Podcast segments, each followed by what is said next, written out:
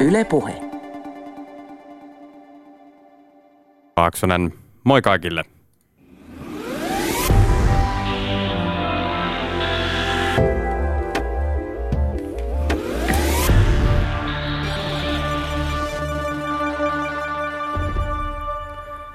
Tajusin itse asiassa eilen, että suomalainen elokuva elää toista kultakauttaan juuri nyt.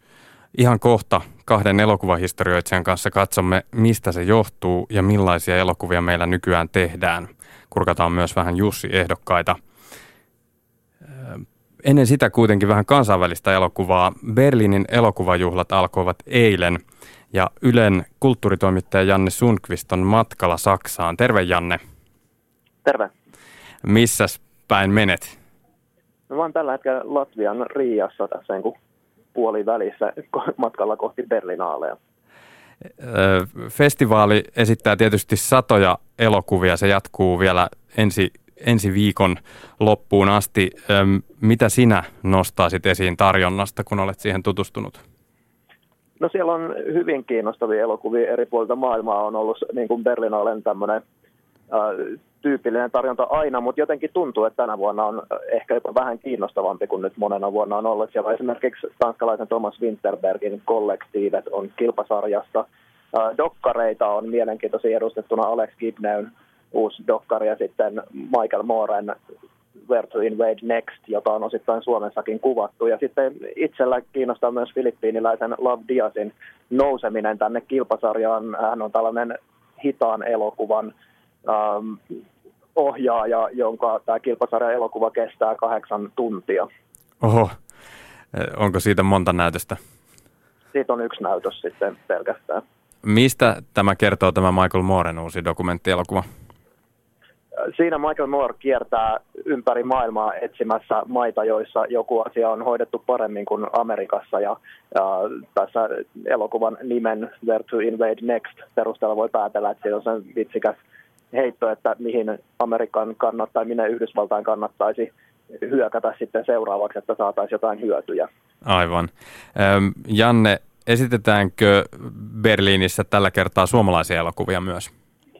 No siellä ei nyt tänä vuonna ole oikeastaan suomalaista tarjontaa hirveästikään, että Tommi Korpela esiintyy kyllä pääosassa merikapteenina saksalaisessa elokuvassa Deadweight. Ja sitten sen lisäksi on, löytyy täältä kaikista kokeilevimmasta sarjasta, Forum Expanded-sarjasta löytyy sitten Mika Taanilan uusin teos, joka on sitten tota, taideelokuvaa vahvalla taidepainotuksella, eli sen verran löytyy kyllä.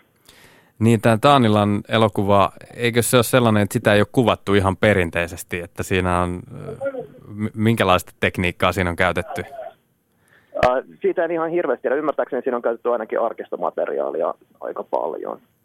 No Berlinaale, eli, eli Berliinin elokuvajuhlat, sitä pidetään Kannin ja Venetsian ohella maailman tärkeimpänä elokuvafestivaalina.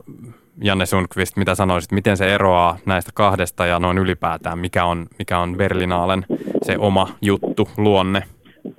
No Berlinaale on jotenkin omaksunut ympäriltään Berliinistä sellaisen vahvan sosiaalisen oman tunnon, että se on hirmu tärkeä siellä festivaalilla. Esitetään aina paljon elokuvia maailman konfliktialueilta ja ähm, sitten heillä on paljon tämmöisiä aloitteita ja muita, jotka liittyy siihen, että miten maailmassa tehdään parempi paikka. Tietysti tänä vuonna, kun, kun tota, nyt Saksaankin on tullut hirvittävän paljon turvapaikanhakijoita. Viime vuonna 800 000 turvapaikanhakijaa otettiin Saksaan, niin Berliinin elokuvajuhlat on tahtonut ottaa heidät huomioon tällaisella pakolaisaloitteella, jolla siis kutsutaan turvapaikanhakijoita elokuviin sinne festivaalille. Isot festivaalit ovat toki myös elokuvatähtien ja punaisten mattojen aluetta. Ketä sinä odotat siellä näkeväsi tänä vuonna tähtiosastolta? No, silleen ohjaaja-fani, että kyllä ne ohjaajat kiinnostaa kaikista eniten. Michael Moore on hauska nähdä, nähdä livenä ja Thomas Winterberg, mutta on siellä sitten esimerkiksi ähm, tai tuomariston puheenjohtaja Meryl Streep olisi ihan hauska jossain tilaisuudessa bongata. Kyllä varmasti. Kiitos Janne Sundqvist näistä tiedoista ja mukavaa viikkoa Berliinissä. Ehkä sitten kuulemme ja näemme, näemme jotain antia sieltä, sieltä myöhemmin. Kiitos.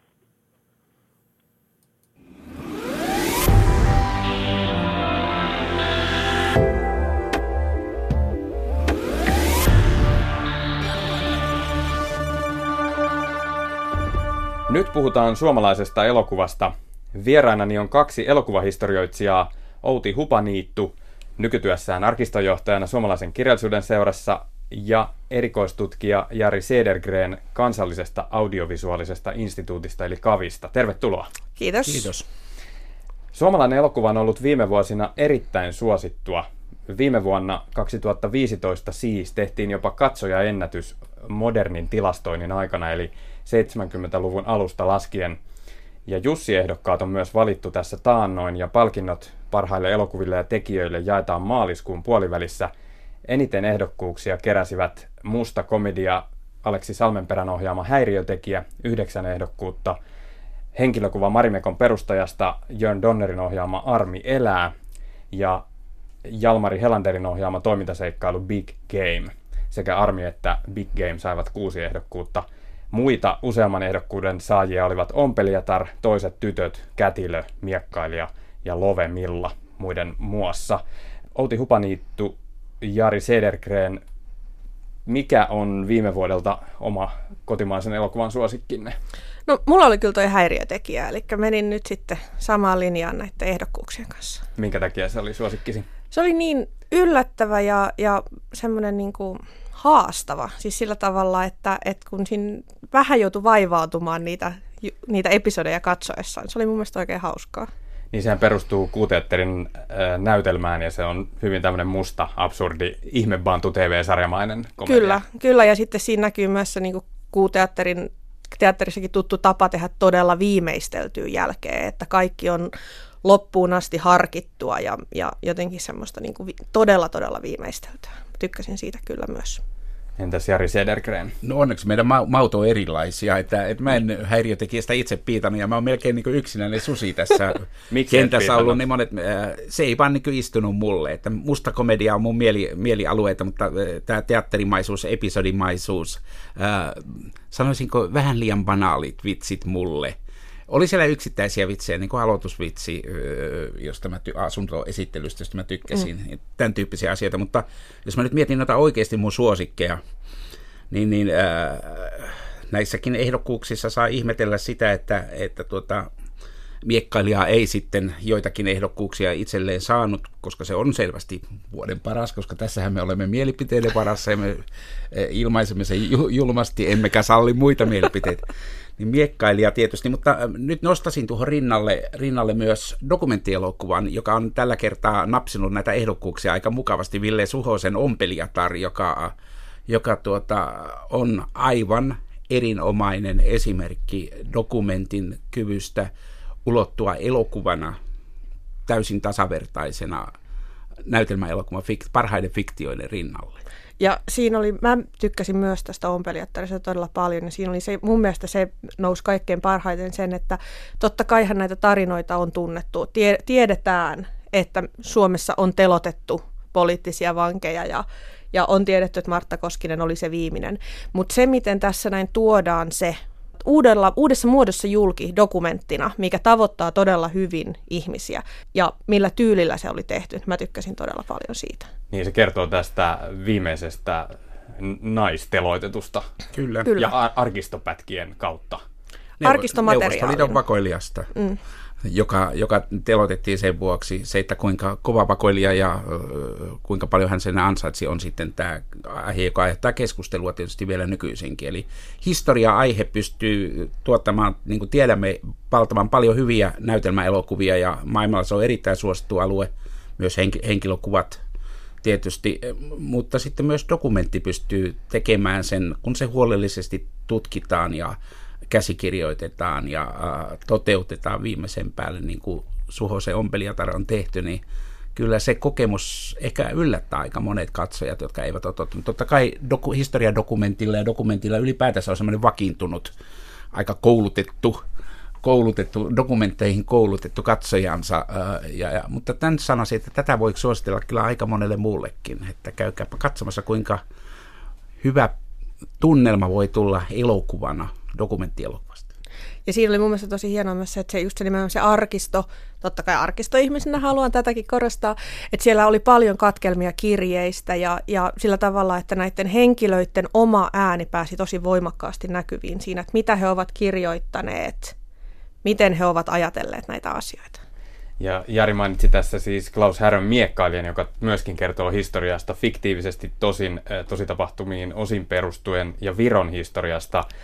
Se valittiin Golden Globe-ehdokkaaksi Amerikassa, eli tämmöinen kansainvälinen meriitti sille. Ehkä oma suosikkini viime vuoden elokuvista, joita oli yli 30, en ole niistä jokaista todellakaan nähnyt, mutta kaksi näistä, jotka pärjäsivät Jussi-ehdokkuuksissakin hyvin, Armi elää ja toiset tytöt, kummassakin on jollain tapaa oma tyyli. Luodaan semmoinen ikään kuin omat säännöt sille elokuvalle, että tällä tavalla me katsomme maailmaa. Armissa ehkä tämmöinen pelkistetty metaelokuva, jossa on vaan niin kuin lavasteita isossa hallissa ja jätetään mielikuvituksen varaan paljon. Toisissa tytöissä taas tämmöinen ilmava hetkellinen nuoruuden lento, miltä nuoruus tuntuu. Mm, näistä tykkäsin. Ehkä pettymys itselle oli viime vuonna Mika Kaurismäen ohjaama Tyttökuningas, joka kertoo kuningatar Kristiinasta. Minulle valitettavasti siitä jäi sellainen vaikutelma, että se oli vähän tämmöinen hengetön virkatyö, vaikka sitä pitkään tehtiinkin. Oliko mikä teille jäi pettymykseksi viime vuodesta? No mulle jäi se, se tyttökuningas ihan siinä määrin, että mä en sitten mennyt katsomaan sitä, koska kuulin sen verran nimenomaan samantyylistä, että se on tämmöinen virkatyö. Mutta se, mikä mulle näistä ehdokkuuksia keränneistä oli se suurin pettymys, oli tuo Napapiirin sankarit kakkonen. Mä tykkäsin paljon siitä ykkösestä. Se oli oivaltava ja nokkela ja sopivalla tavalla räävitön ja, ja jotenkin niin kuin tuore ja raikas. velmu. Kyllä, siinä sai nauraa käkättää ihan, ihan kunnolla. Mutta tässä kakkosessa ei tuntunut olevan enää yhtään, yhtään niin kuin aitoa vitsiä. Että se oli semmoista niin kuin helppoa kisailua ja, ja sitten se pelkästään se mies-naisasetelma oli jotenkin aivan, aivan niin kuin stereotyyppinen. todella stereotyyppinen siinä.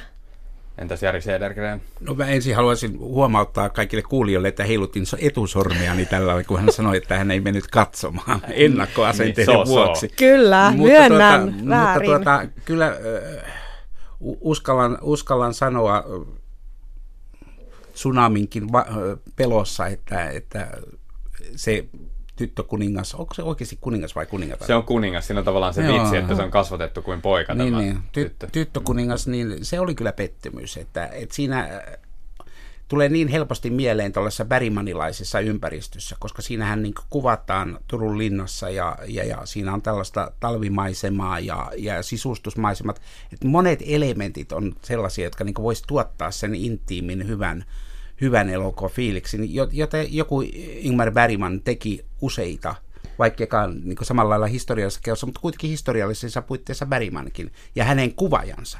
Ja nyt tähän ei tullut sitä tunnelmaa, mm. siis, joka, joka se, se intimiteetti ja se ikään kuin katsojaan iskevä ää, älyllinen ja tunteellinen purkaus, joka Bergmanin elokuvissa aina on, niin, niin se ei välittynyt tästä, tästä Kaurismäen elokuvasta. Se oli kyllä mulle pettymys siitä Napapiri kakkosesta olen täsmälleen samaa mieltä, kun ykkönen oli niin hauska, että, että siinä niin kieriskeli penkkien välissä, joka on Kyllä. pressinäytöksessä tietysti lähes, lähes tuota, tavatonta.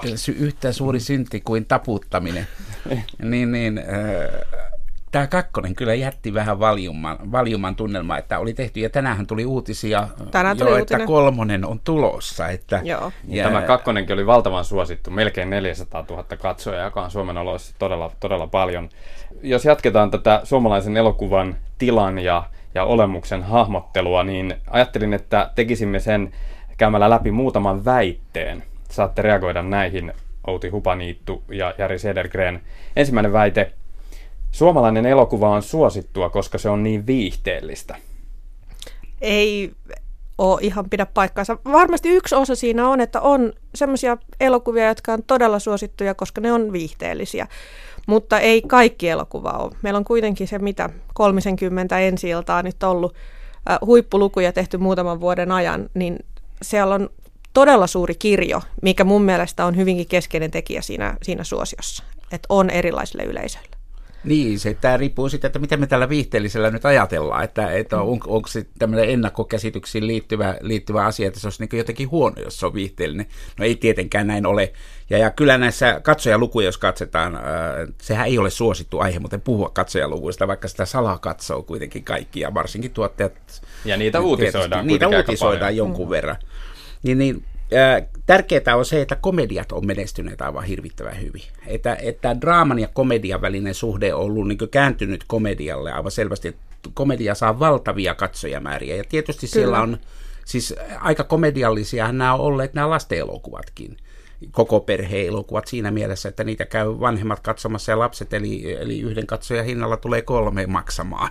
Ja se kertoo myös siitä, että niissä lasten elokuvissa on sellaisia elementtejä, että ne vanhemmat myös jaksaa tulla uudelleen ja uudelleen sinne Eli se nostaa suoraan sit niitä katsojalukuja, ettei odoteta sitä, että voidaan laittaa se DVD pyörimään. Aivan, eli vähän tämä niin kuin joko Disneyn tai Pixarin viisaus, että rakennetaan monikerroksisia lasten elokuvia. Kyllä. Kyllä, ja tuossa sä kerroitkin oikeastaan tämän, ylipäätänsä tämän, kun aloitettiin näitä suuria katsojalukuja pohtimaan, niin yksi se ulottuvuus on siinä, että, että kaikille tehdään jotakin, ja sitten äh, sinne voidaan tulla koko perheen kesken, tai sitten alkaa olla tämmöisiä niin jopa kenreytymisen merkkejä suomalaisessa, eli erikoisyleisöjäkin sinne kaivataan. Että kyllä nämä erittäin suositut elokuvat, niin kyllä niiden tekeminen on aina tietysti vähän sattumavarassakin, että milloin se, jos aletaan puhua luvuista 400 000 ja 500 000 ja jopa enemmän, enemmän katsoja, niin ne on kyllä poikkeuksia, että niitä on se yksi, kaksi vuodessa ja yleensä se toinen on joku Bondi tai joku muu jostakin muualta maailmasta. Ja se on myös aina täys yllätys, että mikä ne katsojat kerää. Että jos, jos se pystyttäisiin tällainen sanomaan, että laita tuota ja tuota ja tuota aineksiksi,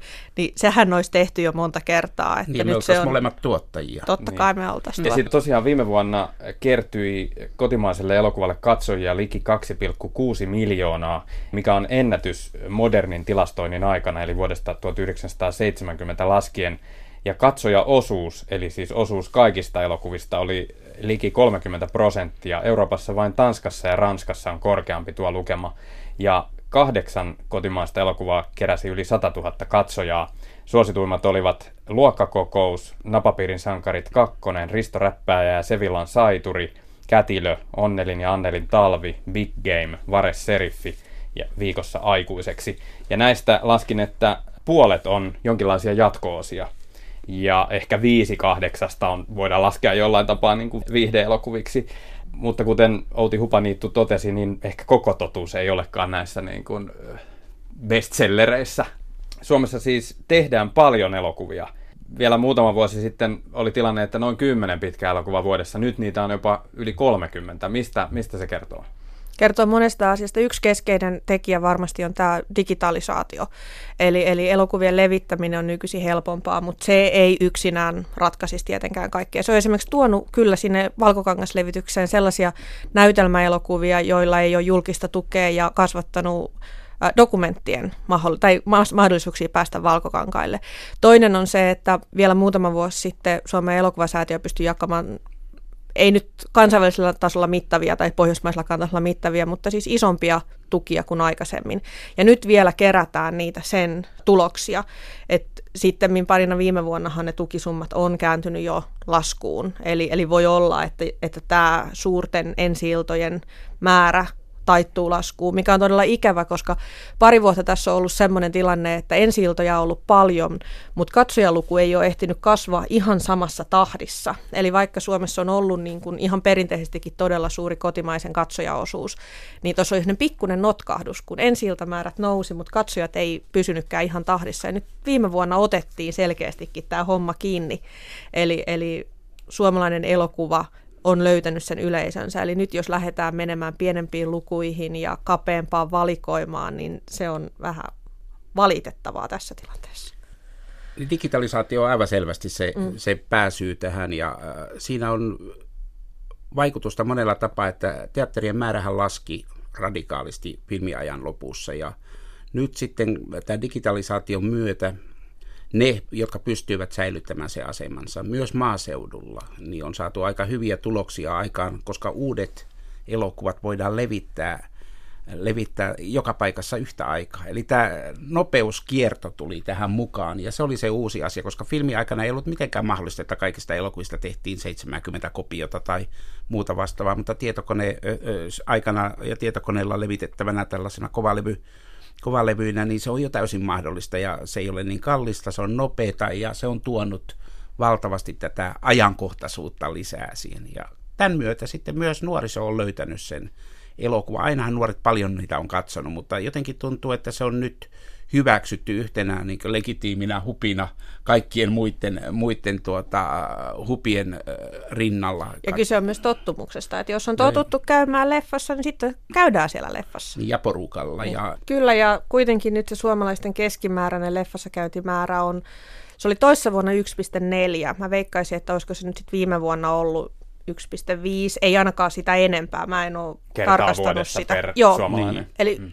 jos keskimääräinen suomalainen käy puolitoista kertaa vuodessa elokuvissa, niin se ei ole vielä paljon. Että tota, sen kun saisi esimerkiksi tuplattua, niin oltaisiin jo aivan toisen näköisissä luvuissa. Ja se mm, ei olisi kauhean iso yhdelle mm. ihmiselle. Kulttuurikoktailin vieraana on tänään kaksi elokuvahistorioitsijaa, Outi Hupaniittu ja Jari Sedergren. Puhutaan suomalaisesta elokuvasta, erityisesti nyt viime vuoden elokuvasta. Väite numero kaksi. Suomalainen elokuva on teknisesti taitavaa, mutta sisällöllisesti köyhää. En mä nyt ihan tuommoiseen yksinkertaistamiseen menisi. Mä sanoisin ennemminkin, että suomalaisella elokuvalla on pieni budjetti, mikä näkyy monissa asioissa, mutta ei tietenkään ratkaise kaikkia. Ylipäätään se, että suomalaisen elokuvan ensisijainen yleisö löytyy Suomesta. Se ulkomailta tuleva yleisömäärä on koko alan mittakaavassa todella marginaalinen, etenkin jos ajatellaan taloudellisesti tätä kuviota. Joten, joten sitten se pitää rakentaa se suomalainen elokuva suomalaisten markkinoiden varaan. Ja näin pienessä valtiossa niin, niin vaikka saataisiin huippuluvut, niin ne on siltikin aika pieniä ne liikevaihdot, mitkä siellä pyörii. Jos verrataan jonnekin äh, Saksaan tai edes Ruotsiin, niin budjetit on ihan toista mittakaavaa, mikä tarkoittaa myös, että elokuvalla on huomattavasti enemmän kuvauspäiviä, pystytään pistämään moneen, moneen asiaan paljon enemmän niitä resursseja kuin mitä täällä Suomessa pystytään. Niin teknisesti taitava suomalainen elokuva tällä hetkellä jo on, että vaikka tämä digitalisaatio on niin myllännyt kokonaan sen alan, että se, sen mm. elokuvan tekeminen on ihan eri juttu nyt kuin se oli 10-15 vuotta sitten. Ja, ja se muuttuu myös kauhean nopeasti, mutta kyllä sen huomaa, että, että tämä tekninen osaaminen on varsin korkealla tasolla. Ei suomalaiset elokuvat sillä lailla, tämän budjettinsa puolesta ne mm. tietysti erottuu tästä kansainvälisestä elokuvasta, tai ainakin sen kansainvälisen elokuvan kalleimmasta päästä, mutta muuten se ei niin erotukka. Ja itse asiassa, kun tässä viime aikoina olen niin hämmästykseksi niin itsekin katsellut, että on siellä tapahtunut jotain muutakin muutosta. Eli, eli tämä leikkaukset on sujuvampia ja ylipäätään tämä juohevuuden kasvu, siis jota, joka on sekä hyvä että huono asia. Että, että tehdään elokuvia, jotka menee eteenpäin niin mielettömän sujuvasti. Ja, sellaiset elokuvat on juuri niitä, joiden yhteydessä kiinnittää huomiota myös käsikirjoitukseen. Että tämä käsikirjoitus on jotenkin poikkeuksellisen onnistunut, kun tähän ei tunnita floppeja tai mokia, tai se ei niin jymähä paikalleen, tai se ei mene tasaisesti se elokuva nämä kaikki on aika suomalaisen elokuvan peri, perivikoja vuosien varrella, se on havaittu, mutta nyt tulee jatkuvasti tällaisia yllätyksiä, että hei, että vaikka mä en nyt niin hirveästi digannut tästä elokuvaa, niin tämä meni tosi niin juohevasti ja sujuvasti eteen. Että tällainen, ehkä se on hollywoodilaista jatkumoa, mutta, mutta tota, se osataan tehdä. Mistä si- luulet, että se johtuu? Mä luulen, että siinä on sukupolvenvaihdos tapahtunut. Arvostan valtavasti vanhaa filmiajan filmiajan tuota, tekijäjoukkoa ja he tekivät todella paljon ja todella käsityötä ja osaamista riitti varmasti, mutta kyllä tämä nykyinen, ihmiset on katsoneet, nämä nykysukupolvet, uudet sukupolvet on katsoneet niin paljon maailman elokuvaa sen sujuvuuden ja tämän näkö, näkökannan kautta. Ja toinen, mikä on parantunut, on äänimaailma. On, ne Eli on äänimaailma, siis erikoissuunnittelu ja sen toteuttaminen näissä elokuvissa, niin on ehdottomasti huippuluokkaa jo tällä hetkellä kansainvälisesti. On. Ja se näkyy erityisen selvästi dokumenteissa, huolellisissa dokumenteissa, ja, ja, mutta se näkyy myös näytelmäelokuvan monissa piirteissä. Mm. Sitähän sanotaan, että äänisuunnitteluun ja ääniin satsaaminen on halvin tapa ikään kuin nostaa sitä elokuvan tasoa. Joo, ja sitten se, että jos ne äänet on kohdillaan, niin niihin ei välttämättä sitten kiinnitäkään edes huomiota, että se vaan tulee siinä mukana, kun taas sitten jos äänet on pielessä, niin siihen kiinnittää kyllä heti huomioon. Outi Hupaniittu, mihin kannattaisi satsata, mitä parantaa, jos sujuvuus on kunnossa ja äänet? No mä sanoisin, että, että kannattaisi tähän niin kuin monipuolisuuteen edelleenkin jatkaa, että nyt kun ollaan saatu tämä, että ei, ei tietenkään niin, että nyt lähdettäisiin hyljeksimään jotain niin kuin menestyväksi koettua konseptia, vaan ylipäätään pohtia sitä niin kuin moninaisuutta. Ja mitä tässä oli puhetta näistä sisällöistä, niin, niin että jos sanotaan, että suomalaiset käsikirjoitukset on heikkoja, niin eipä tarvitse katsoa kauhean montaa Hollywood-elokuvaa, että näkee sen, että missä ne käsikirjoitukset on todella, todella heikkoja. Ja sitten myös se harha, että jos me saadaan esimerkiksi Ruotsista ne vuoden kolme parasta elokuvaa Suomeen levitykseen. Niin, se ei niin, ole koko totuus se ei ole. Mitenkäs ne kaikki loput siellä, niin millaisia ne käsikirjoitukset on sitten. Että mä kyllä satsaisin siihen, että se sisältö on monipuolista ja, ja yllättävää ja, ja uudistuvaa niin, ettei jäätäisi kelaamaan niitä samoja tarinoita uudelleen ja uudelleen. Ja kyllä, kyllä se niin on tietysti, että ei se oikeastaan siitä osaamisesta ole kiinni, vaan joku tällainen niin yhdistelmä, jossa niin ohjaajat ja käsikirjoittajat ja tuottajat ja muut löytää sen hyvän fiiliksen, niin sitten se saa aikaiseksi jotakin uutta. Ja tämä on mielenkiintoinen tuo, mihin viittasit, tämä monipuolisuusajatus, koska sehän on, alkoi jo aika pitkän aikaa sitten Suomen elokuvasäätiön niin tietynlaisella päätöksellä, että nyt aletaan tukea erilaisille yleisöille erilaisia elokuvia. Mä muistan, että se aiheutti aika paljon ristiriitaisia tunteita ja jopa vastustusta. Itse kannatin sitä aina, koska totta kai kaikille suomalaisille ja Suomessa olevalle väestölle pitää olla mahdollisuus käydä katsomassa erilaisia elokuvia. Ja tätä runsautta ja rikkautta me on saatu, vaikka ne niin kauhean suosittuja ollut. Mutta sitten on tois, toisenlaisiakin piirteitä, joka tuossa mainittiin tuo Armi elää-elokuva, joka on niin kuin, vähän poikkeuksellinen elokuva. Että se on niin eri, erilainen elokuva ja tämä erilaisuus on tämän muutoksen ja tekniikan ja kaiken tämän lisäksi, niin tämä erilaisuus kiinnostaa mua. Monimuotoisuus ja erilaisuus. Ja se erilaisuus näkyy Armi elää elokuvassa sillä mielenkiintoisella tavalla, että se yhdistää teatteria ja äh, elokuvaa. Niin kuin tiedämme, että nykyinen teatteri luottaa hirvittävän paljon elokuvaan. Että siellä on se videotaustat, ne alkaa tulla entistä keskeisemmäksi osaksi. Eli se elokuva ikään kuin työntyy siihen teatterin tilaan ja maailmaan, mutta toisaalta tämä armielä osoittaa, että ainakin kriitikoiden pitämällä tavalla teatteri voi tulla elokuvan, missä se aina on tietysti ollut siellä, mutta että sillä niin poikkeuksellisen läpinäkyvästi te- tehdään ja toteuttaa se. Häiriötekijän menestyshän perustuu osittain tähän samaan ilmiöön, ja tämä voisi ollakin niin tutkijoille pienenä vinkkinä, että tämä on mielenkiintoinen kir- havainto. Kirjoittaka, kirjoittakaapa tästä teatterin ja elokuvan suhteesta vähän enemmän kuin mitä olette tehnyt tähän mennessä. Ja, ja myös tässä on keskeistä se, että se tehdään tällä uudella ja tuoreella tavalla, et, et, koska siis vanhan suomalaista elokuvaa aina kritisoidaan siitä, että se on niin teatterimaista. No pahimmillaan se on se, että siellä on ne kolme seinää kulisseina ja sitten siinä pönäkästi mennään, on replikoidaan. Niin kuin... Joo, mutta just nimenomaan nämä kaksi, joo, nämä kaksi vai, esimerkkiä, Armi elää ja häiriötekijä, kertoo siitä, että kuinka se voidaan tehdä täysin tuoreella tavalla ja sillä tässä ajassa ollen, ilman että siitä muodostuisi pönöttämistä. Otetaan seuraava väite, kolmas väite. Suomalainen elokuva on nyt kaikkien aikojen monimuotoisinta. Tähän on jo vähän viitattu. Miten kommentoitte? Kyllä mä siinä mielessä sanoisin, että nyt näitä tota, esimerkiksi tuotantoyhtiöitä on paljon paljon enemmän. Ja etenkin näiden dokumenttien osaltahan tämä monimuotoisuus on täysin ainutlaatuista. Että, että tota, kyllähän silloin suurien tuotantojen aikaa, esimerkiksi 50-luvulla tehtiin hyvin monimuotoista elokuvaa, mutta silloin niitä toimijoita oli paljon rajatumpi määrä.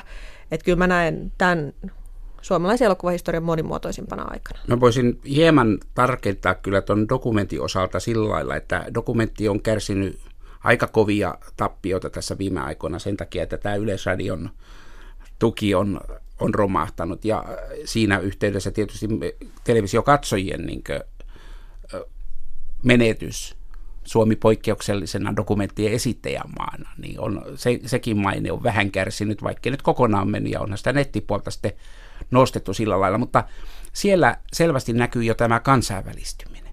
Eli tämä monipuolistumisen, dokumentin monipuolistumisen ideana on se, että kun täällä nämä independent-tuotannot väheni ja tilaukset väheni dokkarille, niin aika monet vanhat lafkat pisti kyllä ihan kiinni, että ne on lopettanut tuotantonsa ja tilalle on tullut sitten sitä uutta, joka, mutta myös kansainvälistä porukkaa, opiskelijoita täällä, ja, ja sitten tuottajat on liittyneet maailmalla, tuottajathan menestyy aika hyvinkin, että tuolla IDFassa, Amsterdamissa, dokumenttielokuvafestivaaleilla suurilla, maailmanlaajuisestikin suurilla festivaaleilla suomalaiset tuottajat ovat olleet palkintojen saaja elokuvien tuottajina. Ja se kertoo siitä, että sitä osaamista ja halua tähän kansainvälistymiseen on todella paljon olemassa. Ja se, se tulee jatkumaan varmasti tulevaisuudessakin. Se, että meillä on näitä paikallisia tuotantoyhtiöitä, jotka tuottaa paikallisia elokuvia ja muuta, niin se rikastaa ja virkistää sitä ää, elokuva, mutta sielläkin on nähty näitä kansainvälisiä yhteistyökuvioita. Kyllä, että, se on keskeinen osa nyt uusi kyllä. kansainvälinen yhteistyö. Ja, ja näin, näin mä luulen, että Suomi, Suomi kyllä saa uudenlaisen elokuvakulttuurin näiden kansainvälisten toimijo- toimijuuksien kautta. Siinä on sekä, että suomalaiset menee ulkomaille ja ulkomailta tullaan tänne tekemään. Ainahan sitä on, elokuvahan on aina ollut kansainvälinen ala. Ei se ole mikään kansallinen arkku, josta niin nykästään suuria sank- sankareita, vaan kaikki, kaikki on ollut niin alusta lähtien hyvin monikansallista meininkiä. Ja, ja elokuva on vähän tyyp- semmoinen tyypillisin. Tätähän me on tutkittu. Kyllä, ja kyllä on tutkittu. Ja, ja nimenomaan jut, et, esimerkiksi miekkailijan kohdalla, että et, et, saanut Suomessa paljon Jussi-ehdokkuuksia. Elokuva, joka on vironkielinen ja sit sijoittuu Viroon. Ja virolaiset päähenkilöt. Ja Kyllä. Et si, sinne ei ole rakennettu mitään pakollista, liehutetaan vähän Suomen lippua, että saadaan tänne joku tämmöinen kansallinen markkeri, vaan, vaan se, että se on tehty yhteisprojektina, suomalainen yhtiö – Virossa, virallinen tarina, se kertoo siitä elokuvan luontaisesta kansainvälisyydestä. Totta. Nyt siis Outi Hupaniittu viittasit 50-lukuun ja kun puhutaan suomalaisen elokuvan kultakaudesta tuosta 30, 40, 50-luvuista, jolloin tehtiin niin sanottua studioelokuvaa ja täällä oli semmoinen pikku Hollywood pystyssä. 50-luvulla tehtiin noin 220 pitkää elokuvaa ja se on isoin määrä tähän astisessa historiassa, mutta jos verrataan siihen, että viime vuonna tehtiin yli 30, jos tällä tahdilla jatkettaisiin, niin nyt, nyt tehdään itse asiassa enemmän elokuvaa kuin 50-luvulla. Voiko sanoa, että nyt on jonkinlainen todellinen uusi kultakausi menossa. Kyllä tämä on selkeästikin uusi kultakausi, että mä en nyt muista noita viime vuoden lukuja, mutta toissa vuoden luvuissa ainakin, jos katsottiin pelkät näytelmäelokuvat, niin jäätiin vielä himpun verran jälkeen niistä 50-luvun puolivälin ennätyksistä, mutta jos otettiin dokumentit mukaan, niin ohitettiin ne. Eli, eli ollaan siellä niin kuin samoissa luvuissa ja, ja kyllä nyt jos tämä jatkuu, ellei tämä tuotantomäärä nyt sitten lähde laskuun tästä näin, niin kyllä nopeasti ylitetään semmoiset ne luvut, mitä silloin 50-luvulla oli. Se olisi mielenkiintoista oikeastaan miettiä, sitä 50-lukua ei ole oikein vertailukelpoinen tässä tekemisessä sen takia, että tuo televisio on täällä Kyllä. mukana. Että television kautta niin sarjat, jotka, televisiosarjat, jotka on tulleet niin kuin, ää, näytelmäelokuvan rinnalle, tällaisena kiinnostuksen kohteenakin myös. Ja, ja, ja sitten toisaalta elokuvista tehdään TV-sarjoja ja TV-sarjoista voidaan tehdä, tehdä myös elokuviakin. Ja televisiosarjat tällä hetkellä synnyttää niitä tähtiä, jotka, joita hyödynnetään elokuvassa hyvin voimakkaasti. Nimenomaan, että tämä on tämmöistä molemminpuolista mm. kä- käymistä, kanssakäymistä, koko tämä visuaalinen mm. ala. Että jos se teatteri ja elokuva yhdentyvät siellä, niin televisio ja elokuvat ovat monella tapaa yhdentyneet, ainakin tuotannollisesta mm. näkökulmasta jo pitkän aikaa, ja myös tukijärjestelmä on niin. siirtymässä siihen suuntaan. Ja sitten se, että silloin 50-luvulla, niin, niin jos halusi nähdä sen elokuvan, niin se oli mentävä sitten sinne teatteriin. Mikä, mikä ei yhtään sen jälkeen yhtään ihme, että siihen aikaan katselut on ollut huomattavasti suuremmat kuin ne on nyt, vaikka modernia tilastointia ei ole, mutta kyllä me nähdään, että ne on ollut huomattavasti korkeampia nykyisin sitten, kun katsotaan elokuva teatterissa, niin lasketaan niitä lukuja, mutta sitten eikä katsota kauheasti sitä, että, että kuin, niihin tila, tilastoihin ei tule mukaan ne televisioesitykset. Yksi esitys voi saada enemmän, satoja tuhansia, enemmän, miljoona katsojaa. Huomattavasti enemmän tulee telkkarikatselulla. Ja sitten kun huomaa, että kuinka paljon televisiossa tällä hetkellä näytetään suomalaista elokuvaa, totta kai siellä tulee paljon uusintaa, että samat filmit kiertää siellä, mutta, mutta se on aina aivan ihanaa, kun huomaa, että kuinka helposti niitä pääsee, sanotaan nyt viimeisen kymmenen vuoden aikana tehtyjä elokuvia katsomaan television kautta. Kulttuurikoktailin Suomi-elokuva keskustelussa otetaan seuraava väite, väite numero neljä dokumenttielokuva on taiteellisesti kunnianhimoisempaa kuin fiktio. Jari Sedergren tähän vähän jo viittasikin. Mitä sanot dokumenttielokuvan historian tuntijana? se on liioteltu väite kyllä, että, että siis dokumenttielokuviahan tehdään varsin usein sillä, että ne eivät ole taiteellisesti kunnianhimoisia juuri lainkaan. Että, että sanoisin, että suurin osa niistä on. Mutta sitten se, että, että kun Suurin tuo... osa on kunnianhimoisia vai ei? Ei, ei kovinkaan kunnianhimoisia. Että kyllä se semmoinen, niin jos ajatellaan tätä TV-repparin perusluonnetta, niin ei se taiteellisesti ole kunnianhimoinen. Että siinä on ehkä muutama, muutaman tota, äh, pisteen lisää tuova kameraliike ehkä sisältyy sinne, mutta ei taiteellisesti kunnianhimoisia. Mutta sitten on nämä äärimmäisen huolellisesti tehdyt, niin kuin on Peliatar hyvänä esimerkkinä, ja monet meidän kansainvälistä festivaalimenestyksistä. Pirjo Honkasalon elokuvat, Miesten vuorot oli hy- hyvinä esimerkkinä sellaisesta, jotka niin tuotannoltaan muistuttavat sellaista niin lähes keskihintaista näytelmäelokuvaa, koska kysymys on aika paljon tästä rahasta, että kuinka paljon sä pystyt satsaamaan siihen, että onko sulla niin äänisuunnittelijat väliosiin ja musiikin tekijät erikseen, käy, minkälainen koneisto sulla on tekemässä. Että jos se on se pienemmän koneiston, niin kyllä se aika ihme tapaus täytyy olla, että sitä aletaan taiteellisesti kehua. Mutta sitten taas toisaalta näytelmäelokuvienkin puolella tuntuu, että ne kaikkein villeimmät ideat löytyy sieltä pienempien budjettien elokuvista. Että totta kai niissä, missä on kentää myös tietyllä tapaa sitä varmuutta siihen, että sitä rahaa saadaan sieltä takaisin, ettei se sitten floppaa ihan täysin.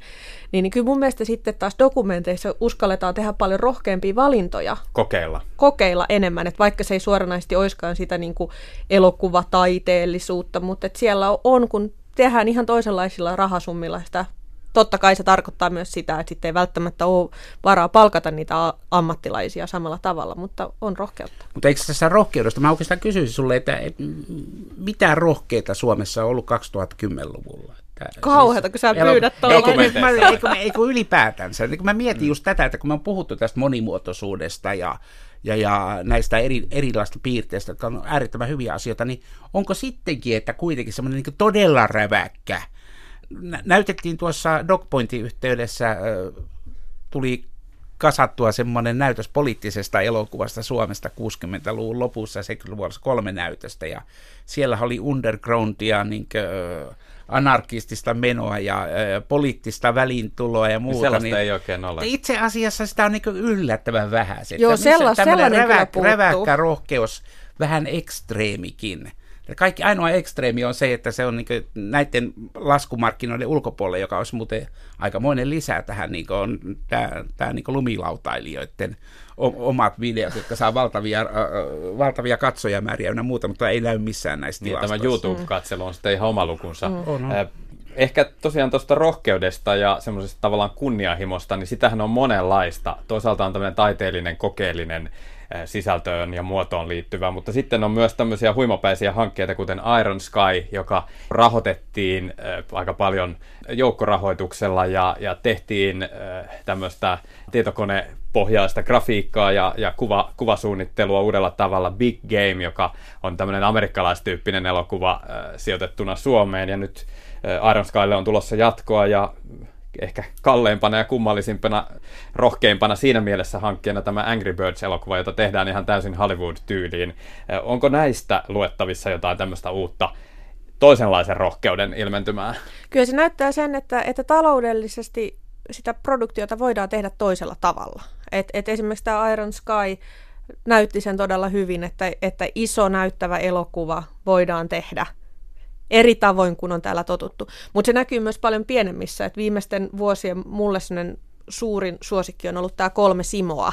Hyvin, hyvin pienellä budjetilla tehty kerrostalohuoneistossa kuvattu elokuva, jossa näkyy tietyllä tapaa semmoista siitä, siitä se produktion pienuudesta ku, kumpuavaa kömpelyyttä, mutta todella hyvä ja onnistunut elokuva mieletön kokemus nähdä se. Eli, eli että pystytään tekemään aivan toisin, toisin kuin on ajateltu, että meillä on tämmöinen niin vakiintunut elokuvan tekemisen systeemi. Varmasti näitä uusia konsteja tulee, ja tässäkin niin kansainvälistyminen on tietysti näissä takana. Että se Big Game tämmöisenä lähes 50-lukulaisena seikkailuelokuvana niin oli aika, aika veikeä kokemus katso, katsoa. Ja Iron Sky on tietysti, jota on niin seurannut niistä ensimmäisistä pienistä pätkistä lähtien, jotka jo tuonne nettiin vuodatettiin aiko, aikoinaan pikkupajassa, te, niin kuin nyrkkipajasta tehtynä tällaiseen isoon niin kyllähän se niin kuin suunnattoman hauska kokemus on olla, että tämmöisiäkin me täällä Suomessa saadaan aikaan tai kansainvälisellä yhteistyöllä saadaan aikaan. Ja ne on kaikki tervetulleita ilmiöitä. Ja, ja se on se hyvä puoli, että että vaikka nämä ei nyt sitten välttämättä äh, juuri taiteellisesti tai elokuvallisesti ole sellaisia, että jokainen kriitikko suitsuttaisi ne maasta taivaaseen, niin kuitenkin ne veikkaan, että tällaista niin totaalityrmäyslinjaa ei enää ole. Että vielä 80-luvulla riitti se, että jos sä teet niin action-leffan, vauhdikkaa action-leffan, niin, niin siitä sanottiin, että, niin, niin, että tämä on niin, niin amerikkalainen elokuva, että ei tällaisia saa tehdä. Niin, tai niin, Speden elokuvia niin, tuomittiin tietysti enää, enää ei ole kieltoja, enää elokuvaa ei määritellä ei-sanan kautta, että et saa tehdä tällaisia. Totta kai rahoittajilla saattaa olla, tai, tai siinä systeemissä saattaa olla niin portinvartioita ja, ja, ja ohjaavia päitä, aika montakin siellä välissä, mutta periaatteessa – tämä tekemisen vapaus on olemassa aivan uudella tasolla ja se näkyy kyllä näissä valinnoissa. Kyllä. Elokuvahistorioitsijat Outi Hupaniittu ja Jari Sedergren, mitä sanotte seuraavasta väitteestä? Väite numero viisi. Elokuvaohjaaja Aleksi Salmenperä on tämän hetken kiinnostavin ohjaaja tai tekijä. Kyllä, mä voisin sanoa, että en tiedä, että onko kiinnostavin, mutta kiinnostavimpia ihan ehdottomasti. No tässä nyt näkyy se, että kun mä sen häiriötekijän tuossa jo mainitsin omaksi su- suosikikseni. Mulla Salmenperällä, hänellä on aina ollut tämä niin näyttelijä-ensemble hallussa. Että hän tekee hyvin paljon yhteistyötä sellaisten näyttelijöiden kanssa, jotka tuntee. Siihen on liittynyt improvisaatio, ihmissuhteet, joka oli tietyn ajan, tietyn ajan niin suunnitelma. Ja nyt hän on ikään kuin astumassa isompiin saappaisiin ja siinä, siinä on tällainen niin Nordic Noir-väritykset ja rauhallinen tempo, joka liittyy tiettyjen, tiettyjen televisiosarjojen sarjojen muuttumattomaan maailmaan, koska TV-sarjojen ja elokuvien erohan on se, että elokuvissa päähenkilöt ö, muuttuvat alun ja lopun välillä, mutta TV-sarjoissa ne pysyy aina samana niin, niin sen takia niiden fiilikset on niin erilaisia, että me voidaan katsoa monta tuotantokautta TV-sarjaa ja se päähenkilö pysyy aina samana. Ja, ja niin jollakin lailla tämä, tämä TV-sarjamaisuus näkyy sitten tässä. Salmenperälläkään ei tarvitse enää nykyään välttämättä kenenkään muuttua. Niin kuin tämä uusin kovasti, kovasti kiitelty elokuva näyttää toteen. Että kyllähän selvästi niitä jo lu, niin lupauksensa toteuttaneita ohjaajia on, mutta kyllä mä nostaisin, siellä on Petri Kotvitsalta odotetaan kovaa, kovaa paukkua, mm. milloin tahansa se on koko ajan siinä hilkulla. Että, niin musta et, jää et jo tuli, noterattiin silloin. Se, se oli selvä esimerkki, ja tämä uusin henkesi kaupalla on se Henkesi edestä. edestä, edestä. anteeksi. Nämä nimet on todella vaikeita muistaa ulkoa. Niin. Aivan. Hen, niitä tulee niin, niin paljon on, joka vuosi. Niin, niin. Ja niin. samanlaisia kesken. Salmenperä siis muistetaan muun muassa sellaisista elokuvista kuin Lapsia ja aikuisia ja Miehen työ, mutta nyt siis hänen musta episodikomediansa häiriötekijä keräsi yhdeksän Jussi-ehdokkuutta ja tämän vuoden puolella ensi iltansa saanut yhteiskunnallinen Talvivaaran kaivosta ja sen ympäristö rikoksia tai mahdollisia rikoksia ja korruptiota käsittelevä jättiläinen on myös saanut kovasti kehuja. Jollain tapaa Salmenperä on noussut tavallaan lahjakkaasta, hyvästä tekijästä, ainakin nyt näin kuin kriitikoiden ja palkintojen jakajien silmissä siihen eturiviin jollain tapaa, ehkä näin voi sanoa. No kyllä, mutta en sanoisi, että se olisi kiinni vaan nyt tästä viime vuodesta ja tästä, että jos me ajatellaan sitä hänen esikoispitkää lapsia ja aikuisia, niin se keräsi 2004 seitsemän ehdokkuutta. Et nyt tuli vaan kaksi edempään. Että tota, totta, ka- totta. Tässä nyt kuitenkin 12 vuotta. Pidetään historia mielessä. Niin, ja sitten se, että hän on ollut vuoden elokuvaohjaaja vuonna 2007, että tota, hän on kyllä onnistunut monta kertaa tässä. Mut kyllä me voidaan sitten odottaa vähän lisääkin joiltakin. Niin Antti Jokiselta voidaan odottaa lisää. Kätilön ja puhdistuksen ohjaaja. Niin, kätilö ja puhdistukset, jotka molemmat on jättänyt sellaisen, että kyllähän tässä niin potentiaalia aivan mielettömästi. Mutta ei mennä vielä ihan maaliin. Ei mennä. Niin, niin, ei nimenomaan. vielä osu. Ja näitä, näitä tällaisia lähellä on, läheltä pitää tapauksia suomalaisessa elokuvassa on, ja kyllä ne alkaa olla jo aika keski-ikäistä niin väkeä. Täytyy sanoa, että sen verran monta kertaa sitä on jo ehkä odotettu sitä todellista läpimurtoa. Kyllä. No entä sitten, kuka on teille henkilökohtaisesti kaikkein fotogeenisin tai valvoimaisin elokuvatähtemme juuri nyt. Musta tuntuu, että varmaan niin kuin enemmän ajatellaan just nimenomaan tämmöisiä niin kuin telkkarista tuttuja, jotka on kerännyt valtavasti suosiota, mutta mä ajattelen nimenomaan sieltä, sieltä niin kuin sen esi- esittämisen ja siis sen, sen tavan olla siinä kameran edessä ja sen kautta, niin mä kyllä nostaisin Armi Toivosen ja Eero Ritalan ö, ykkösiksi. Et he, heistä pidän erittäin paljon Valkokankaalla. Tämä tuo mieleen yöbaarit joskus 80-luvulla, kun niitä Suomeen vihdoin saatiin. Me elokuvien jälkeen mentiin isolla porukalla sinne aina katsomaan ja käytimme koko yön näiden asioiden miettimisen, kuka on fotogeneettisiä. Tässä hengessä sanon, että, että Iina Kuustonen, lähetän terveisiä. varmasti menee perille. Muuten viime vuoden ylivoimaisesti suosituin elokuva oli siis yli puolen miljoonan katsojan luokkakokous, ja siinä pääosassa muun muassa Aku Hirviniemi. Oletteko nähneet luokkakokouksen? En ole. Kyllä, ja myös sen tanskalaisen esikuvan. Suomalaiset onnistuivat paremmin kuin tanskalaiset, ja se on ainoa myönteinen asia, mitä suostu siitä sanomaan. Mutta tässä kävi sillä että nyt täytyy taas kertoa omakohtainen asia, että, että jos ei itse pidä jostain elokuvasta, niin miten tällaisen elokuvan parissa siitä puhuvan ja kirjoittavankin ihmisen niin pitäisi aina reagoida, niin mä reagoin sillä lailla, että mä kysyin sitä tyttäreltä, joka niin halusi kavereittensa kanssa heti niin ensi huhujen perusteella mennä, mennä, hän on nyt jo 19, että silloin taisi olla 18 vielä siinä vaiheessa niin, niin hän meni kaverittensa kanssa katsomaan sitä ja sitten kun mä kysyin jälkeenpäin, niin hän tiesi mun kantani, että mä en nyt ollut niin hirveän innossani tästä elokuvasta, niin sanoi, että se oli ihan hyvä. Että meillä oli kavereiden kanssa ihan kiva. Silloin mä tiesin, että kyllä tämä pärjää. Niin aivan, se on myös vähän, että äh, mihin tarkoitukseen joku elokuva on tehty, mihin sitä ikään kuin käytetään. Eli jos sieltä saa hyvät naurut kaveriporukalla, niin Ilman muuta, siitä on? vaan, ja, ja kaikkea, kaikkea ei voi tehdä meidän maun mukaan. Mm. Ja luokkakokous on kuitenkin niin kuin hyvä, hyvä esimerkki siitä, että kuinka niin kuin elokuvasta pystytään tekemään tapaus. Et sehän oli hyvinkin, siis sehän oli ihan mi- todella mittava, jo moneen vuoteen nähnyt vastaavaa tämmöistä markkinointia ja tämmöistä kampanjointia, sitä, että siitä tehdään sellainen ilmiö, mikä saa sitten ihmiset haluamaan nähdä sen elokuvan. Ei niinkään se, se, se välttämättä se, että onko ne sitten sen elokuvan jälkeen ollut kauhean, kauhean tykästyneitä siihen vaan, vaan se, että siellä on se halu ostaa se leffa. On niiden täytynyt olla tykästyneitä, koska siitä huolimatta, että meillä on tämä valtava markkinointikoneisto nykyään olemassa, ja sitähän elokuvasäätiö mm. alkoi tukeenkin vielä, että tämä ennakkomarkkinointi, ja siihen on satsattu, ja se on varmaan toiminut, niin kyllä silti suomalaisen elokuvan menestyksessä ihan yhtä tärkeä seikka on se, että miten se lähtee se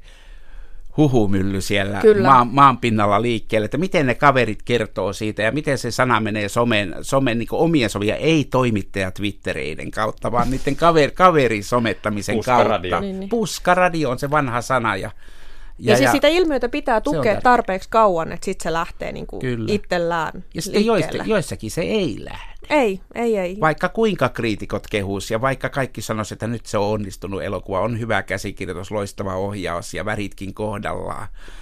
Joo, siis Mut se on ei. ihan sattumakauppaa.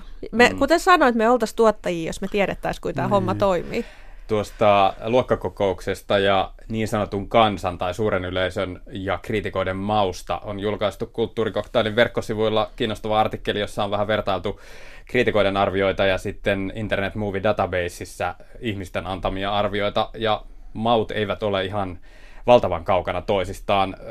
Sen voi käydä sieltä netistä lukemassa. Suosittelen Outi Hupaniittu ja Jari Sedergren Miten tiivistäisitte sen? Olemme puhuneet nyt tässä 40 minuuttia suomalaisesta elokuvasta, mutta onko jokin piirre, joka erottaa suomalaisen elokuvan takuun varmasti muun maalaisesta elokuvasta? Mä sanoisin kyllä, että se on varmaan vahvimmin se, että se on kuitenkin suomalaista mentaliteettia. Me ollaan kuitenkin niin suomalaisia, että vaikka me kuinka yritettäisiin tehdä, niin kyllä siellä useimmissa elokuvissa se vahva suomalaisuus näkyy. Kun tuota kansainvälisiltä markkinoilta on kysytty tätä, että äh, voiko suomalainen elokuva menestyä siellä maailmalla, niin vastauksena on viime aikoina tullut yleensä se, että kyllä se voi, jos te voitte tehdä kulttuurisesti ymmärrettäviä elokuvia. Eli mm. suomalaisessa kulttuurissa ja sen, sen elokuvallisessa muodossa on niin paljon sellaista, jota ei voi millään ymmärtää tämän maan, maan ulkopuolella. Että, ja se ei todellakaan ole kaurismäkeläisyys. Sehän on niitä ei, asioita, ei. joita ymmärretään, jotka kelpaa ruotsalaisiin mainoksiinkin, jos ääriesimerkki haluaa ottaa.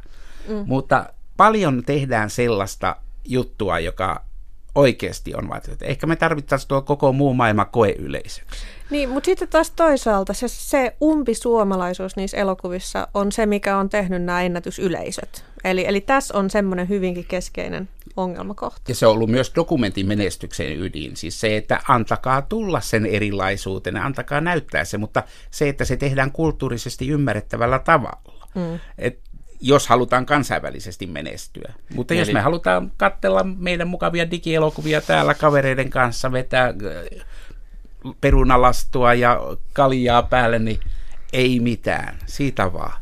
Menestysresepti voisi siis olla se, että, että uniikki suomalaisuus, mutta sillä tavalla kerrottuna, että se on äh, koskettavaa missä päin maailmaa vaan. Kyllä. Juuri näin. Kiitos keskustelusta. Kiitos.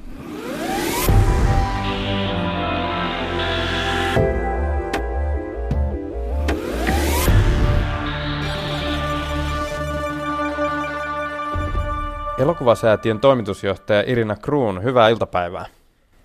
Hyvää iltapäivää myös sinne.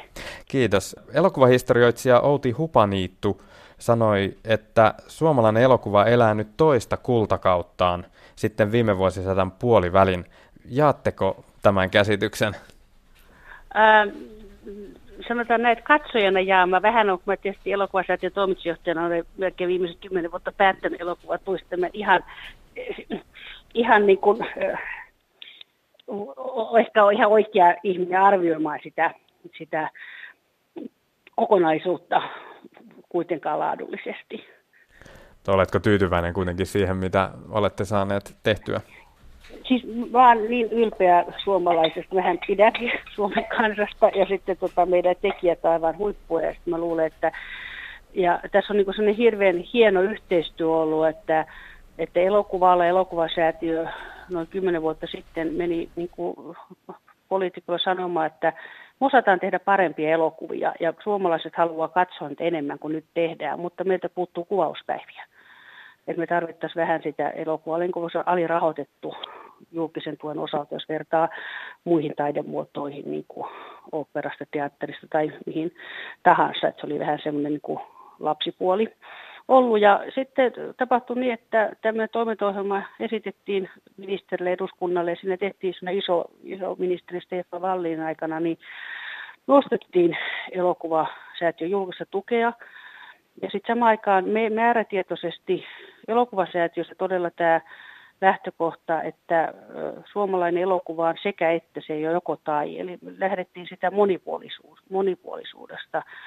Ja myös ruvettiin tilastoimaan tekijöiden sukupuolta. Meillähän on Euroopan toiseksi korkein kai naisten osuus tekijöistä.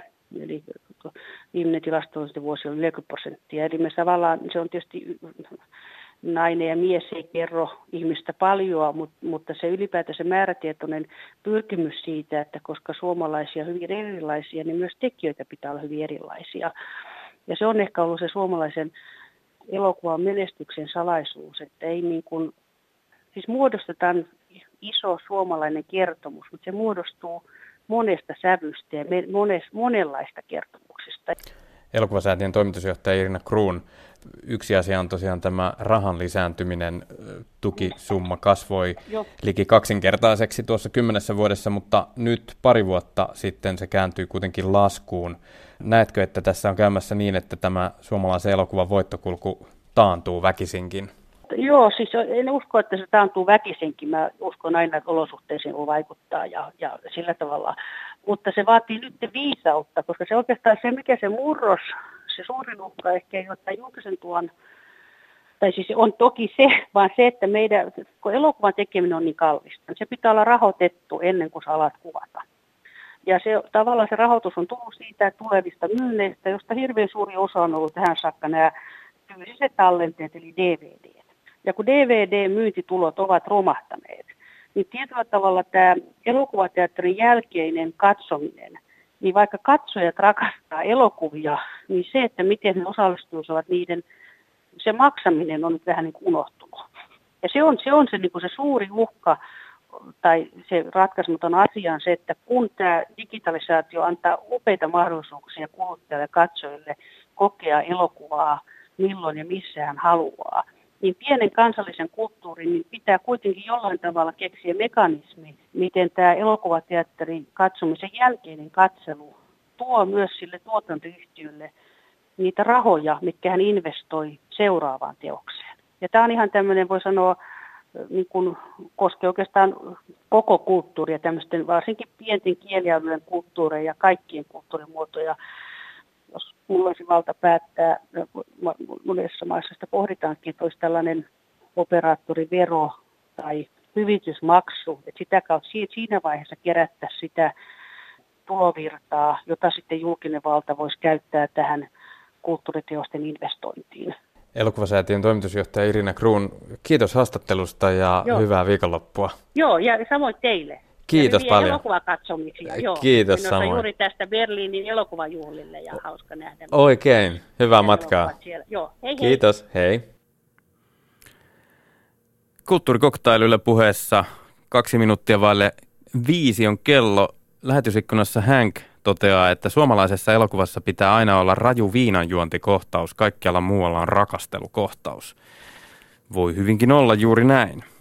Tuossa mainittiin elokuva Jättiläinen Aleksi Salmenperän äh, tänä vuonna ensi on tullut Talvivaaran kaivoksesta kertova elokuva. Siitä voit kyllä todeta, että se on erittäin hyvä elokuva – suorastaan ihme, miten tuo, tuommoisesta virkamiehen elämästä saadaan niinkin elävää ja jännittävää ja jonkinlaisena suomalaisen äijyyden kuvauksena, että tässä me nyt pienellä porukalla nämä asiat sovimme, että ei tehdä tästä ongelmaa eikä myöskään läpivalaista tai aseteta millekään julkiselle keskustelun alle tätä, tätä ongelmatiikkaa. Ja se on todettava, että leikkaaja Samu Heikkilä on tehnyt siinä, siinä mahtavaa työtä. Homma kulkee, etenee kepeästi, huomaamattomasti suorastaan ja intensiteetti säilyy. Samu Heikkilä on myös Jussi ehdokkaana jopa kahdesta eri elokuvasta viime vuodelta, eli myöskin Salmenperän ohjaamasta häiriötekijästä ja toinen taisi olla Toiset tytöt, Esa Illin ohjaama, hieno elokuva sekin. Ja myöskin äänisuunnittelusta Samu Heikkilä on ehdolla, eli hän on aika, aika moni, monitaitoinen kaveri ja, ja selvästi onnistunut töissään. Ensi viikolla kulttuurikoktailissa jatketaan elokuvien parissa, muun muassa elokuvakasvatuksesta puhutaan. Tällä hetkellä suomalaisissa kouluissa kokeillaan kahtakin eri tapaa tehdä elokuvakasvatusta, opettaa oppilaita oppimaan elokuvan avulla. Siitä ja muista asioista lisää Kulttuurikoktailin nettisivuilla. Nyt Teemu Laaksonen toivottaa hyvää viikonloppua ja kiitos